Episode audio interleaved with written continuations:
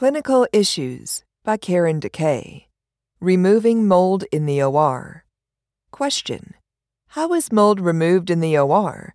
After it has been removed, can the mold return? Answer The removal of mold in the perioperative environment involves finding and controlling or eliminating the source of moisture, planning the remediation, that is, removing mold from materials that can be cleaned, discarding materials that cannot be cleaned, and implementing the remediation plan in a way that prevents recurrence. Regular maintenance of facility utilities and structures, that is, roof, fire sprinkler systems, pipes, heating, ventilation, and air conditioning, HVAC, to prevent moisture buildup as well as a visual inspection for moisture and mold growth, are the most reliable actions for preventing the growth of mold or identifying it during the early stages of development. Before any mold is removed, facility management personnel should perform an assessment to find the source of moisture contributing to mold growth, identify the amount of mold contamination, and determine the repairs or replacements that may be necessary. The Centers for Disease Control and Prevention has developed a toolkit that includes checklists to aid staff members with assessing the environment for potential sources of moisture in the HVAC systems, environmental cleaning processes, laundry operations, and construction projects.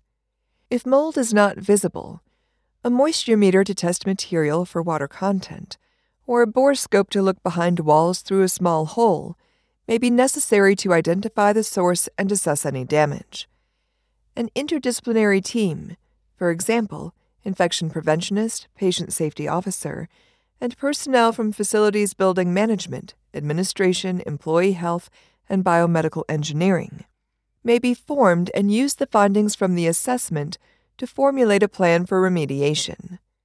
One tool the interdisciplinary team could use to develop a remediation plan is an infection control risk assessment, which helps to determine the necessary infection control and worker safety precautions based on the extent of mold coverage and the required repairs or restoration. Regardless of the extent of mold, healthcare facilities management personnel should perform remediation in a contained environment to ensure mold does not spread to areas that have not been contaminated. Facilities management personnel can achieve this through controlled demolition, containment, air pressure control, and the use of appropriate personal protective equipment. That is, protective clothing, respiratory protection. Depending on the capabilities of the facility's staff members, hospital leaders may need to contract outside remediators for large complex issues. Contractors used for remediation should have experience in cleaning mold and the hiring facility should verify their references. Information published by state or local authorities that have dealt with natural disasters also may provide guidance for contractor selection.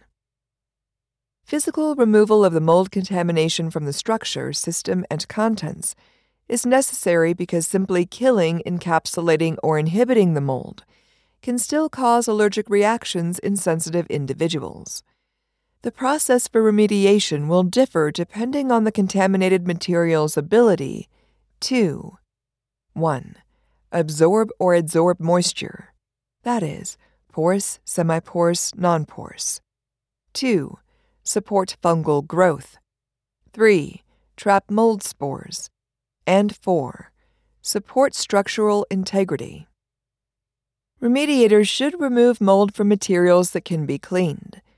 If the material cannot be cleaned or is physically damaged beyond use, it should be discarded.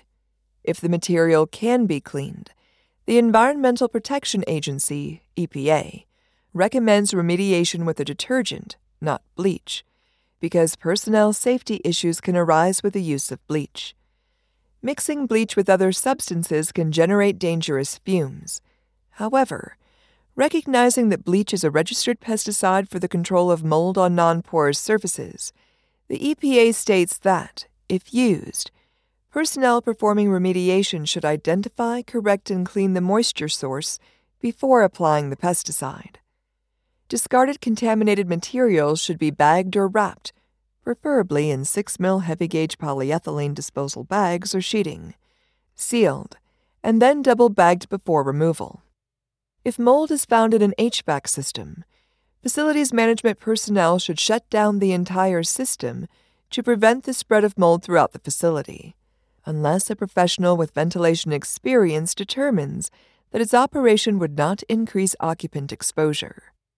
When remediation is complete, the remediators should clean the containment area and surfaces using a high efficiency particulate air vacuum cleaner and damp wiping.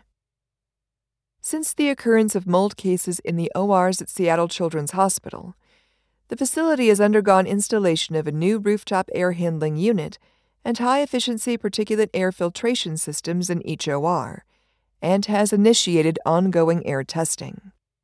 The AORN, Guideline for Design and Maintenance of the Surgical Suite, states that an interdisciplinary team should, quote, create a plan for infection control and maintaining internal air quality. End quote. The plan should contain interventions to control and mitigate mold and bacteria growth, as well as any alterations in the temperature or humidity levels.